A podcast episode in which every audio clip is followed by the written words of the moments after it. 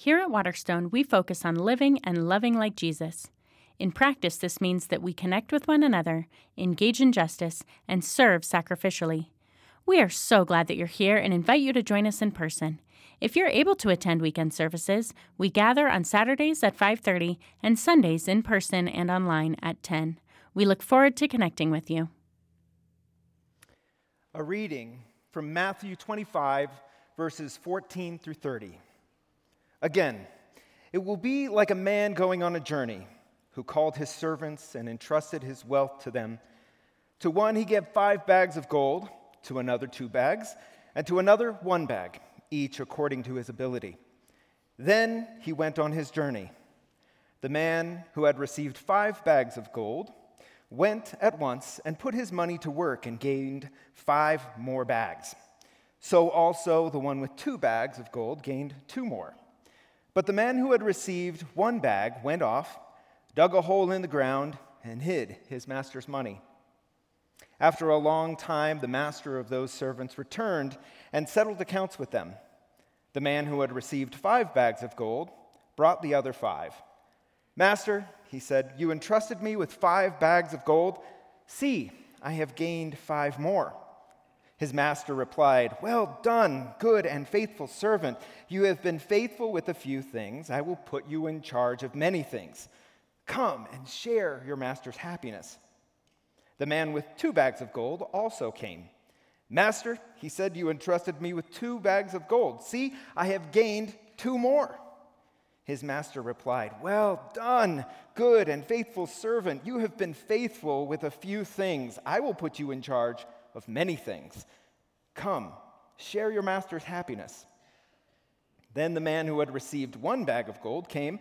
Master, he said, I knew that you were a hard man, harvesting where you have not sown, gathering where you have not scattered seed. So I was afraid and went out and hid your gold in the ground. See, here is what belongs to you. His master replied, You wicked lazy servant. So you knew that I harvest where I have not sown and gathered where I have not scattered seed. Well, then you should have put my money on deposit with the bankers so that when I returned, I would have received it back with interest. So take the bag of gold from him and give it to the one who has ten bags. For whoever has will be given more, and they will have an abundance. And whoever does not have, even what they have will be taken from them. And throw that worthless servant outside into the darkness, where there will be weeping and gnashing of teeth. The word of the Lord.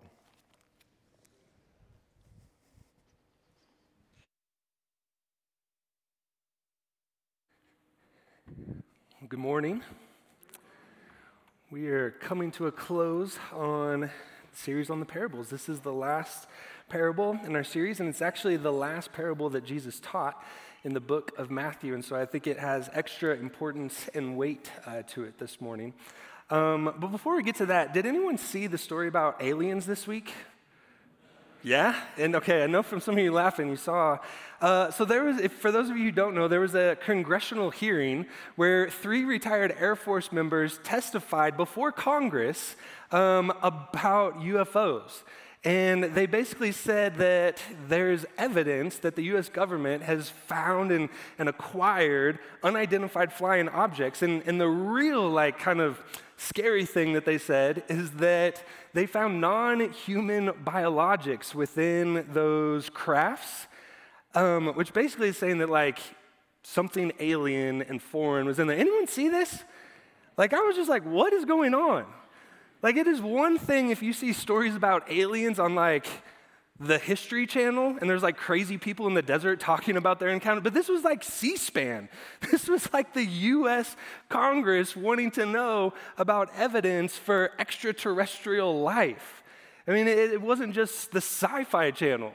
And, and it just kind of stopped me. I was like, this, this feels so weird. Like it feels so weird that we're just sitting there watching Congress talk about life that might, and now I'm not saying that I actually believe in aliens, okay? So you don't have to freak out that the pastor is like some conspiracy theorist. But, but what it did make me stop and think is like our world just feels like crazy sometimes. Like just incredibly complex. I don't know about you, but when I was growing up and watching Independence Day or other alien movies, I wasn't thinking that someday there would be a congressional hearing that's trying to decide whether or not that's actually happening in our world. It was just, it was all fantasy. And we can kind of throw this out maybe and like, yeah, it's aliens, it's Congress. Congress is always a circus, so what is it if we just add aliens into the mix, right? Like, what's the big deal? But the truth is, our, our world is incredibly complex, and I feel like it, it's growing in its complexity. There's a, a, pastor, I've quoted him multiple times, but his name is Mark Sayers, and he's a pastor who's really fascinated with the intersection of Christianity and culture and, and how those two are interacting and where our culture is headed and what that has to do with, with Christianity. And, and one of the things that he has talked about over the last few years is that we are moving into an incredibly complex world. And he just lists out some of the things that we've been through, even within just the last five years. I mean, just think of some of the things we've been through a war in Europe, an energy crisis, political unrest, a global pandemic, racial tension, the, the redefinition of sexual norms and practices.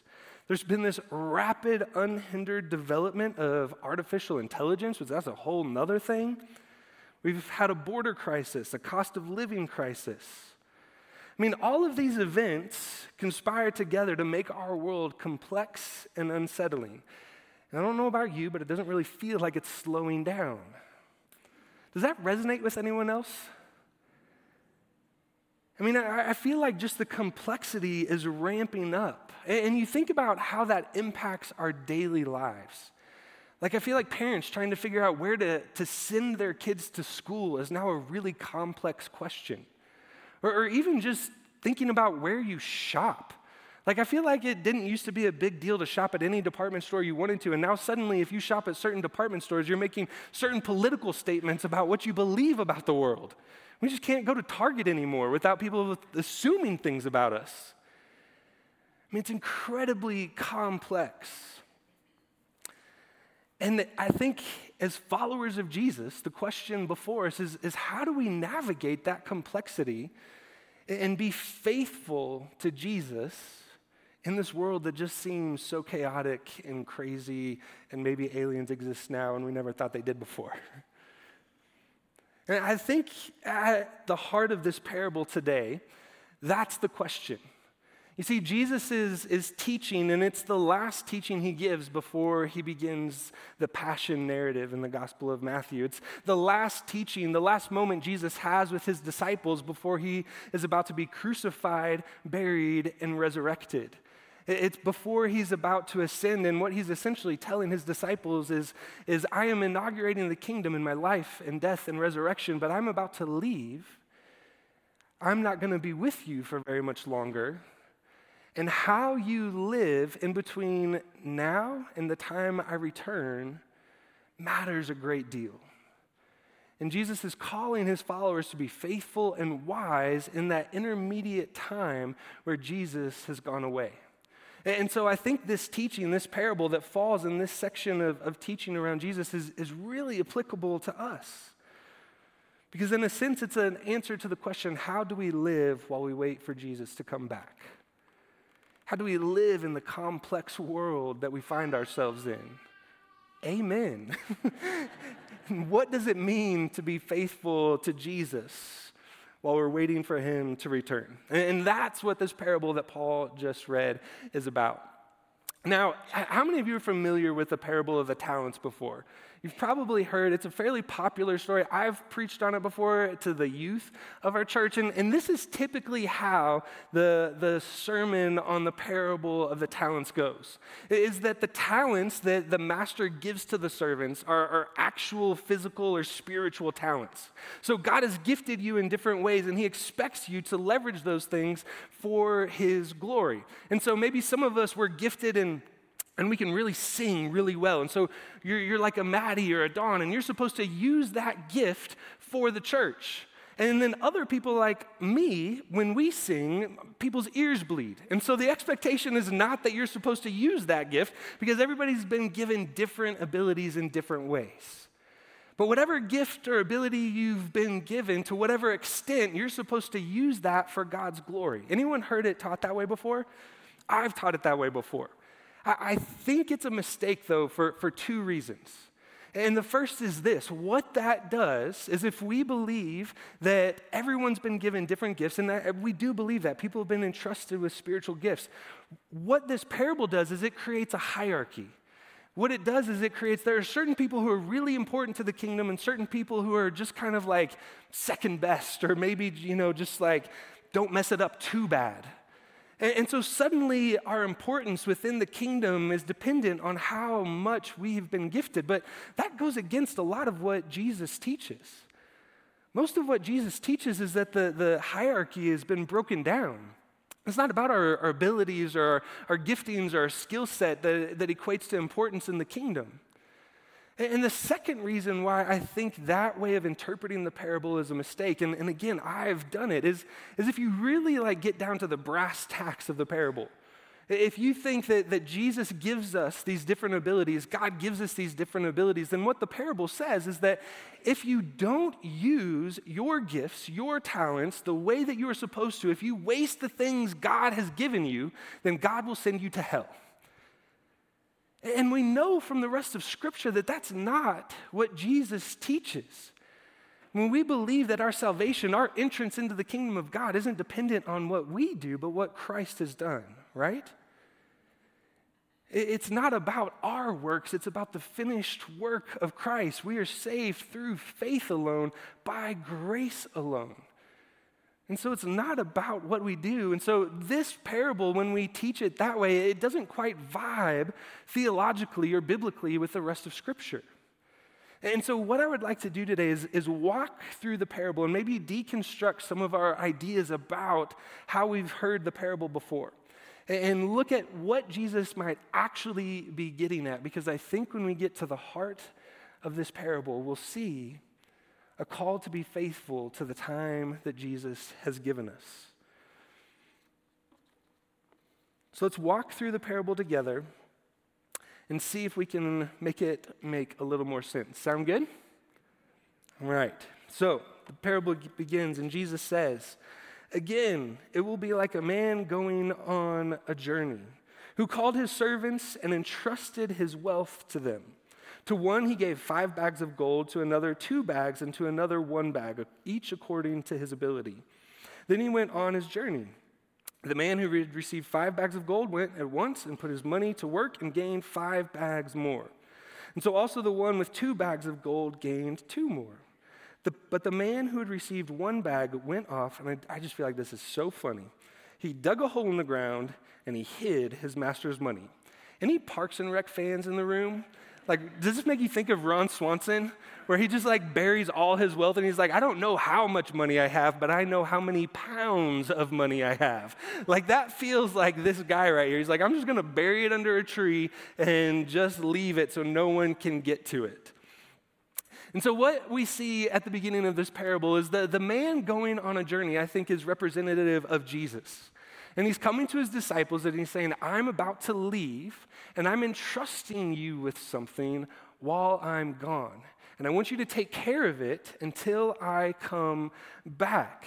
And the scene that the rest of the parable then begins to describe is, is the return of the master. And it's really a picture of Judgment Day when everyone comes before Jesus and has to give an account for how they've lived their lives.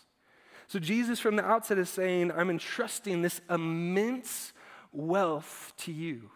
And we've seen throughout the parables that, that there's always this tone of generosity from Jesus and from God in the parables. He's, he's giving immense wealth and generous gifts to the people who are following him. And, I don't think there's actually like a lot to, to say about the five, the two, and the one bags of gold. I, I think it's a way that Jesus is trying to build this story into a climax. It's not saying that certain people are better or worse, or certain people have more access to the gift of God. He, he's saying that, that this is building towards a climax. And, and this immense treasure, these, these talents, if you remember from some of the other parables we, we've looked at, one talent or one bag of gold is essentially 20 years' salary. So it's this immense wealth that Jesus, the person who received five bags of gold, is essentially receiving 100 years' salary. He'll never have to work again the rest of his life. Each of them receives an immense gift of generous wealth. And so Jesus goes on with a story saying, I've entrusted something to you. And so the question is, what is it that the bags of gold represent? What is it that Jesus has entrusted us with? And it says, After a long time, the master of those servants returned and settled accounts with them. This is again the, the picture of Judgment Day when people come before Jesus. He says, The man who received five bags of gold brought the other five. Master, he said, You entrusted me with five bags of gold. See, I have gained five more. And his master replied, Well done, good and faithful servant. You've been faithful with a few things, and so I will put you in charge of many things. Come and share in your master's happiness. You see the tone of joy and celebration in the master's return? He's gifted and entrusted his servant, and, and what his servant has done has pleased the master.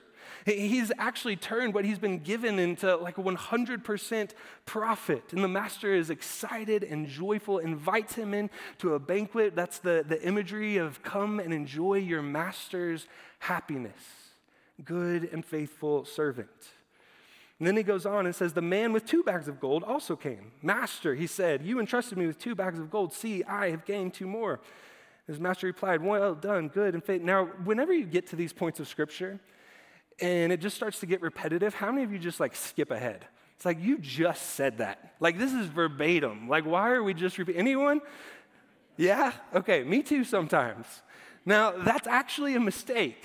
When, the authors of Scripture are trying to repeat these phrases, or they're calling attention to what's happening in the story, and it's not a way that we typically tell stories. It, it feels redundant, it kind of slows things down. But, but what the author is trying to do, if you think he's writing on a, an ancient scroll, he's, he's got a limited amount of space, and so he's trying to highlight and embolden the things that are important in the story.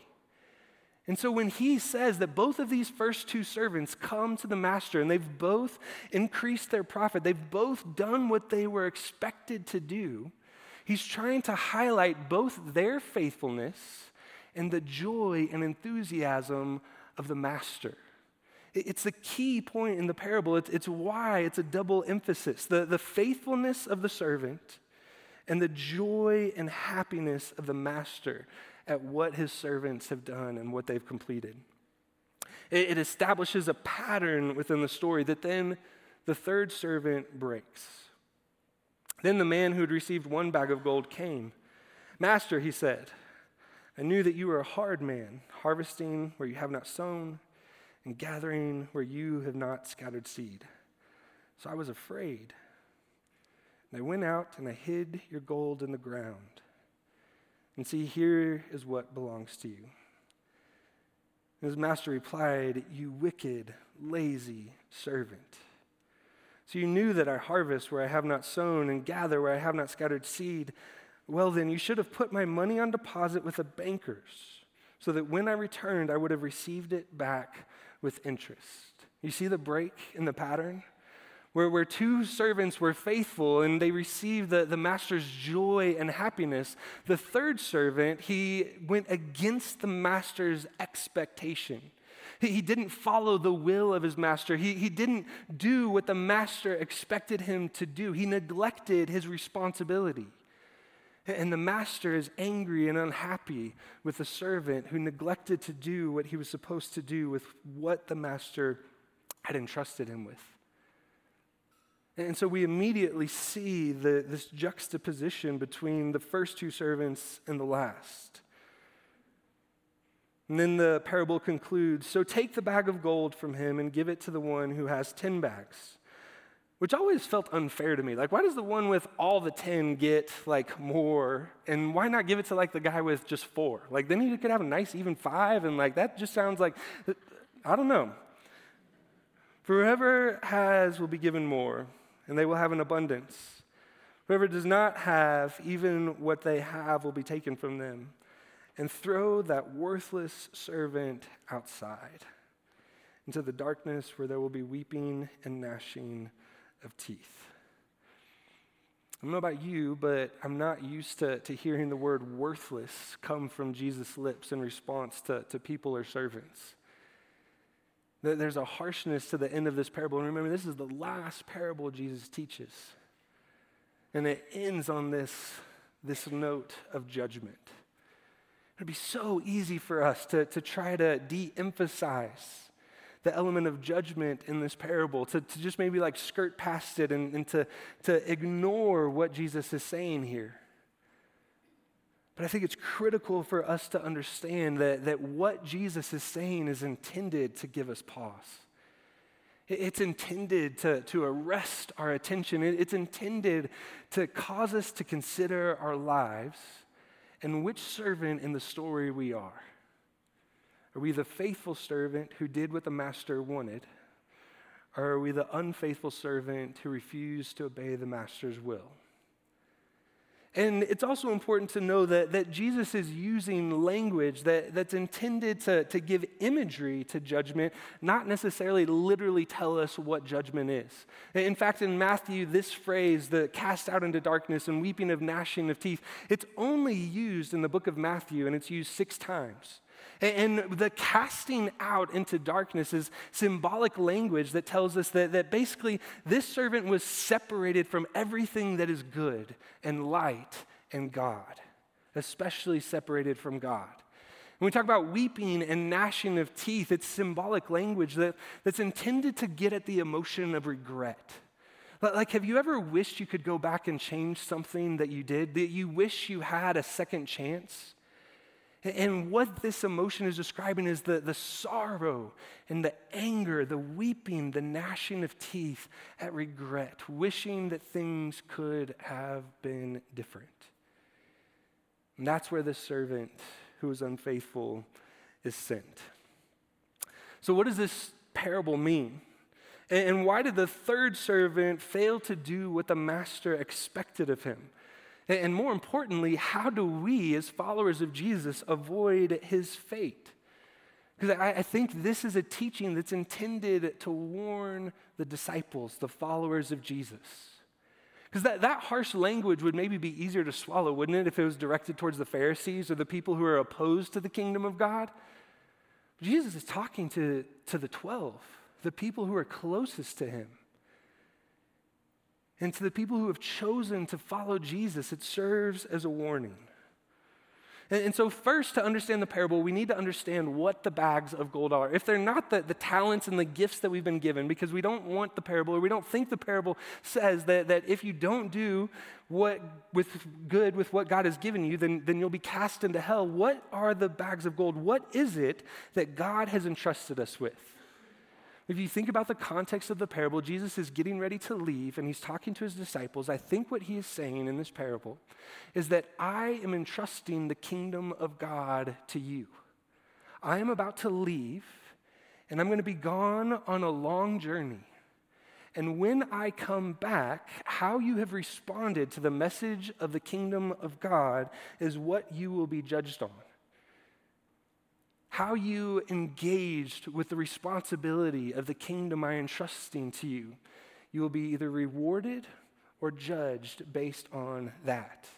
And the reason why I think that the bags of gold represent the, the actual kingdom of God is because throughout the book of Matthew, anytime the kingdom is talked about, most of the time it's associated with immense wealth or value. Think about the parables that talk about the kingdom of God is, the, is like a, a pearl of great price that you should sell everything for to chase after. Or it's like a buried treasure in a field that when you find it, you should give up all the rest of your possessions to go after it. That the kingdom of God is always represented by the thing that is the most value, the most prized possession in the entire world. And so when Jesus is entrusting this immense wealth to these servants, he's saying, I am giving you the kingdom of God. I am entrusting you with my kingdom while I am away. I think it makes sense that Jesus is saying, You, my disciples, you, my followers, have been entrusted with the gift of the kingdom of God. And then the parable becomes about how we respond to the kingdom of God that we have been entrusted with. And the servants represent disciples or followers of Jesus who, who appear to respond in two different ways. The, the first two servants represent followers of Jesus who heard the message of the kingdom and they were, they were bought in. They were all in. They, they invested, they went to work, they believed that the kingdom had come in Jesus, and they were living their lives accordingly. But the second servant, he doesn't. He holds back. He's hesitant. The question is why? Why does the third servant fail where the other two succeeded to be faithful? I think the servant actually tells us within the parable. See, w- what he says is that I was afraid. I knew that you were a hard master. I knew that you had, had reaped where you had not sown. I, I knew that you had invested and re- received return, and I was afraid that I might not live up to those standards. You see, the, the third servant, he thinks of the master as, as some sort of taskmaster who's only concerned with the bottom line. He has this perception of the master that, that he's a hard person to deal with. But if you look at the story, is that true? Like if you look at the story up until the point of, of judgment at the end, does the master seem like a harsh or difficult person to please? I mean, first of all, he, he entrusts all of his wealth to his servants. He, he's happy to be generous and give them the wealth that he has received. And beyond that, when they do what he asks, he is incredibly joyful. He rewards them. He invites them into more. He says, I'll give you even more responsibility. He's not just after a bottom line, he's not just after profit. He, he's excited about entrusting the, his gift to his servants. It, it doesn't seem like he's an incredibly harsh master. He invites them into his joy and happiness, into a feast where they can celebrate all that's been accomplished. It seems like to me that the third servant has a, a preconceived notion about the master that's not true.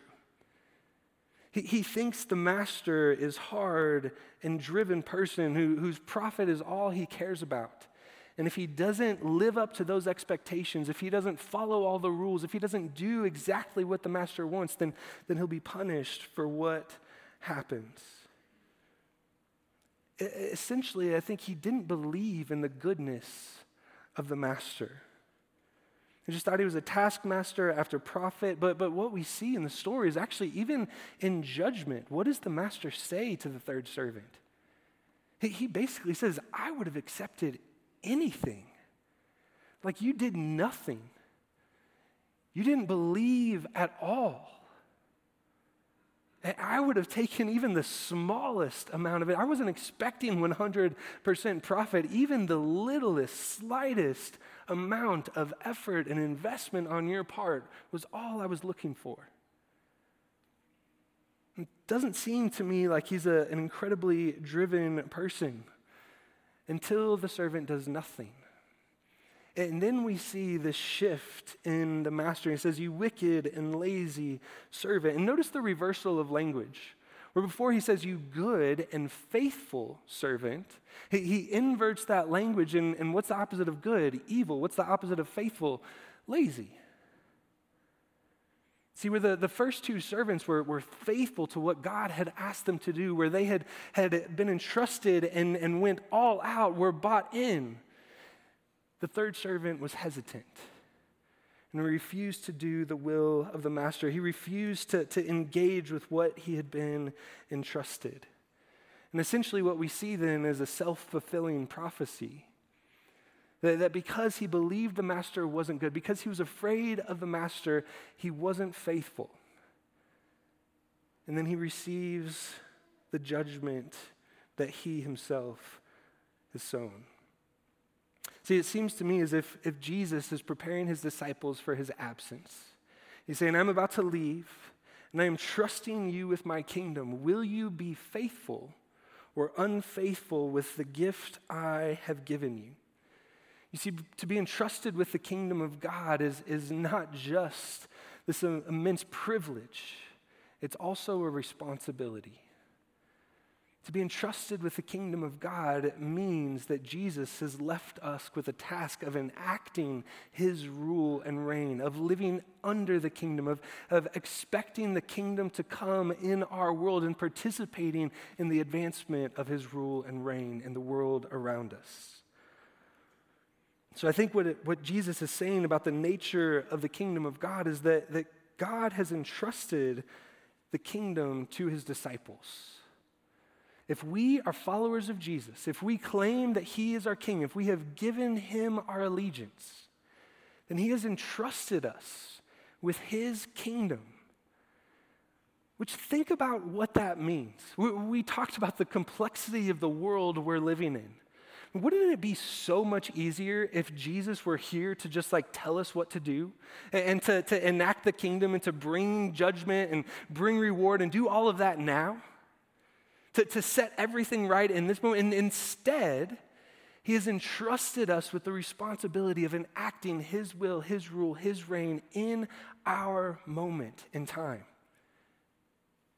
He trusts you with His rescue and redemption project for the world. That is an immense responsibility. The generosity that Jesus gives to His disciples and we believe that Jesus has acted decisively in his life and death and in his resurrection, but we are waiting for the fulfillment of his kingdom. And in that waiting, Jesus says, I trust you to do my will, to do the things that I have called you to do. The question is, how will we live in the in between? As followers of Jesus, I, I think we should be excited and maybe a little apprehensive. And, and that Jesus has entrusted us. We should recognize that the complexities of the moment we are living in, Jesus has called us to, to live wisely, to invest in his kingdom strategically with the time and place we find ourselves. And so the cultural moment we live in, the circumstances of our lives, the way the world feels like it's reeling towards chaos, the way that aliens might exist or might not, and all the questions that that brings with it. Jesus has entrusted us with this moment to live for his kingdom and to advance his message to the world. That should encourage us to live faithfully but it also means that we will be judged in terms of our faithfulness to the king. And that's the crisis of this parable, this last parable that Jesus teaches. One scholar I read this week, he, he encapsulates the parable this way The theme of faithfulness must be brought directly into relation with Jesus' teaching about the present and future kingdom. Knowledge of God's reign and salvation brings with it added responsibility. To accept the kingdom and its salvation is to accept a trust. It enlists one as an agent on behalf of the kingdom of God, and all those who are enlisted will be rewarded or judged in terms of their faithfulness to the task. And he goes on to say that it's important to note that the, the two faithful servants, even though they were given different responsibilities, they received the same reward. And so, what do we do in the time that God has given us? How will we be faithful? I think at the heart of this parable, it, it, comes down to whether or not we trust and believe that the master is good. You see, the, the first two servants, they were more than willing to do what the master asked. They had no fear of the master, and so they were able to live faithfully. But the third servant, He didn't live faithfully because he wasn't sure whether or not he could trust the master. And that feels very appropriate from the complexity of the world we live in. Because it's in the in between, between the kingdom that is now but not yet, that often our faith is most tested. And it's often the circumstances or the, the cultural moment we find ourselves in that causes us to ask whether or not we believe God is good. It's those moments where we wonder okay, can I actually trust you? See, and the third servant couldn't, and so he was unfaithful. Have you ever done a, a, a stress test? Where they, they hook you up to all the machines and, and they try to test your, your heart to, to see the health of your heart, to, to put you through all these rigorous exercises to see what strength is within you. I think in many ways, the cultural moment, the complexity that we find ourselves in is a, is a stress test, if you will, a spiritual stress test, not of our physical heart, but our spiritual heart. Will we be faithful when things get hard? Do we have what it takes to stand the test of faith? Faithfulness is this idea that, that we stand firm in our convictions and our beliefs and what God has called us to. Will we be found as a faithful servant in the moment we find ourselves in? Or will the stress and chaos of our world call, cause us to fall away? That's essentially what's at the heart of this parable. Do we have the faithfulness to stand firm in the midst of the challenges? Do we have the faith to remain faithful when faith gets hard? I think essentially at the, the heart of this parable is do we believe that God is good? Do we believe that God is good and that He is faithful? To be honest with you, after uh, we read Scripture and after we have the, the public reading of the Word, uh, many of us say the phrase, thanks be to God. And if I'm honest with you, there are some weeks where we read Scripture, and this parable was one of them, where I want to say thanks be to God, and I have a moment of hesitation. Am I actually thankful? Like, do I actually thank God for the words Jesus spoke?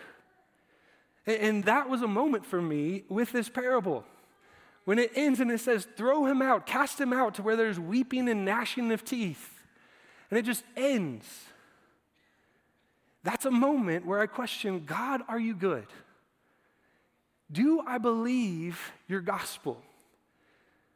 Because it, it's challenging and it causes me discomfort. And sometimes, if I'm honest, and this is your pastor saying this, I wish that it were different but it's not. See, there's something inherent in this parable that Jesus is trying to call us to.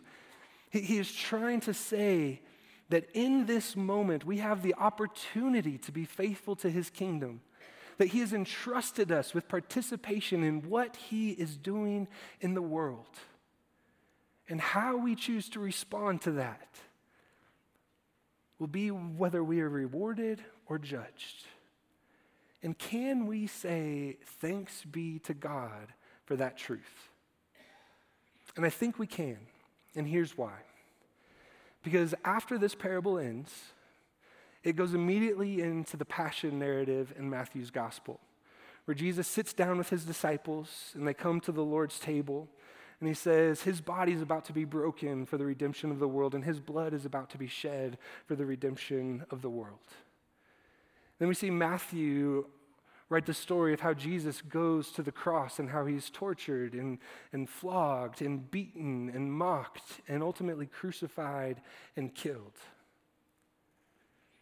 You see, the, the gospel we believe, the story that Matthew tells, is that we believe in a God who went to the place of the weeping and gnashing of teeth on our behalf so we don't have to that we believe in Jesus, who is the ultimate example of what it means to be faithful to God no matter the circumstances.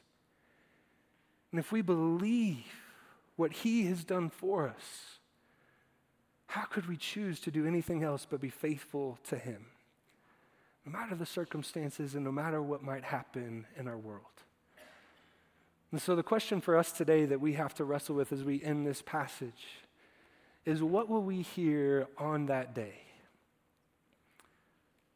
My prayer for each of us is that we would see the immense value of the kingdom of God, that we would devote our lives to it, that we would be all bought in, so that we might hear the words, Well done, good and faithful servant. Amen. Heavenly Father, God, we come before you. And God, we do thank you for your word. As challenging as it is, as difficult as it is, God, I pray that today's story of the parable of the talents would cause us to lean in. That, that God, when we realize that you have entrusted us with the rescue and redemption project of the world,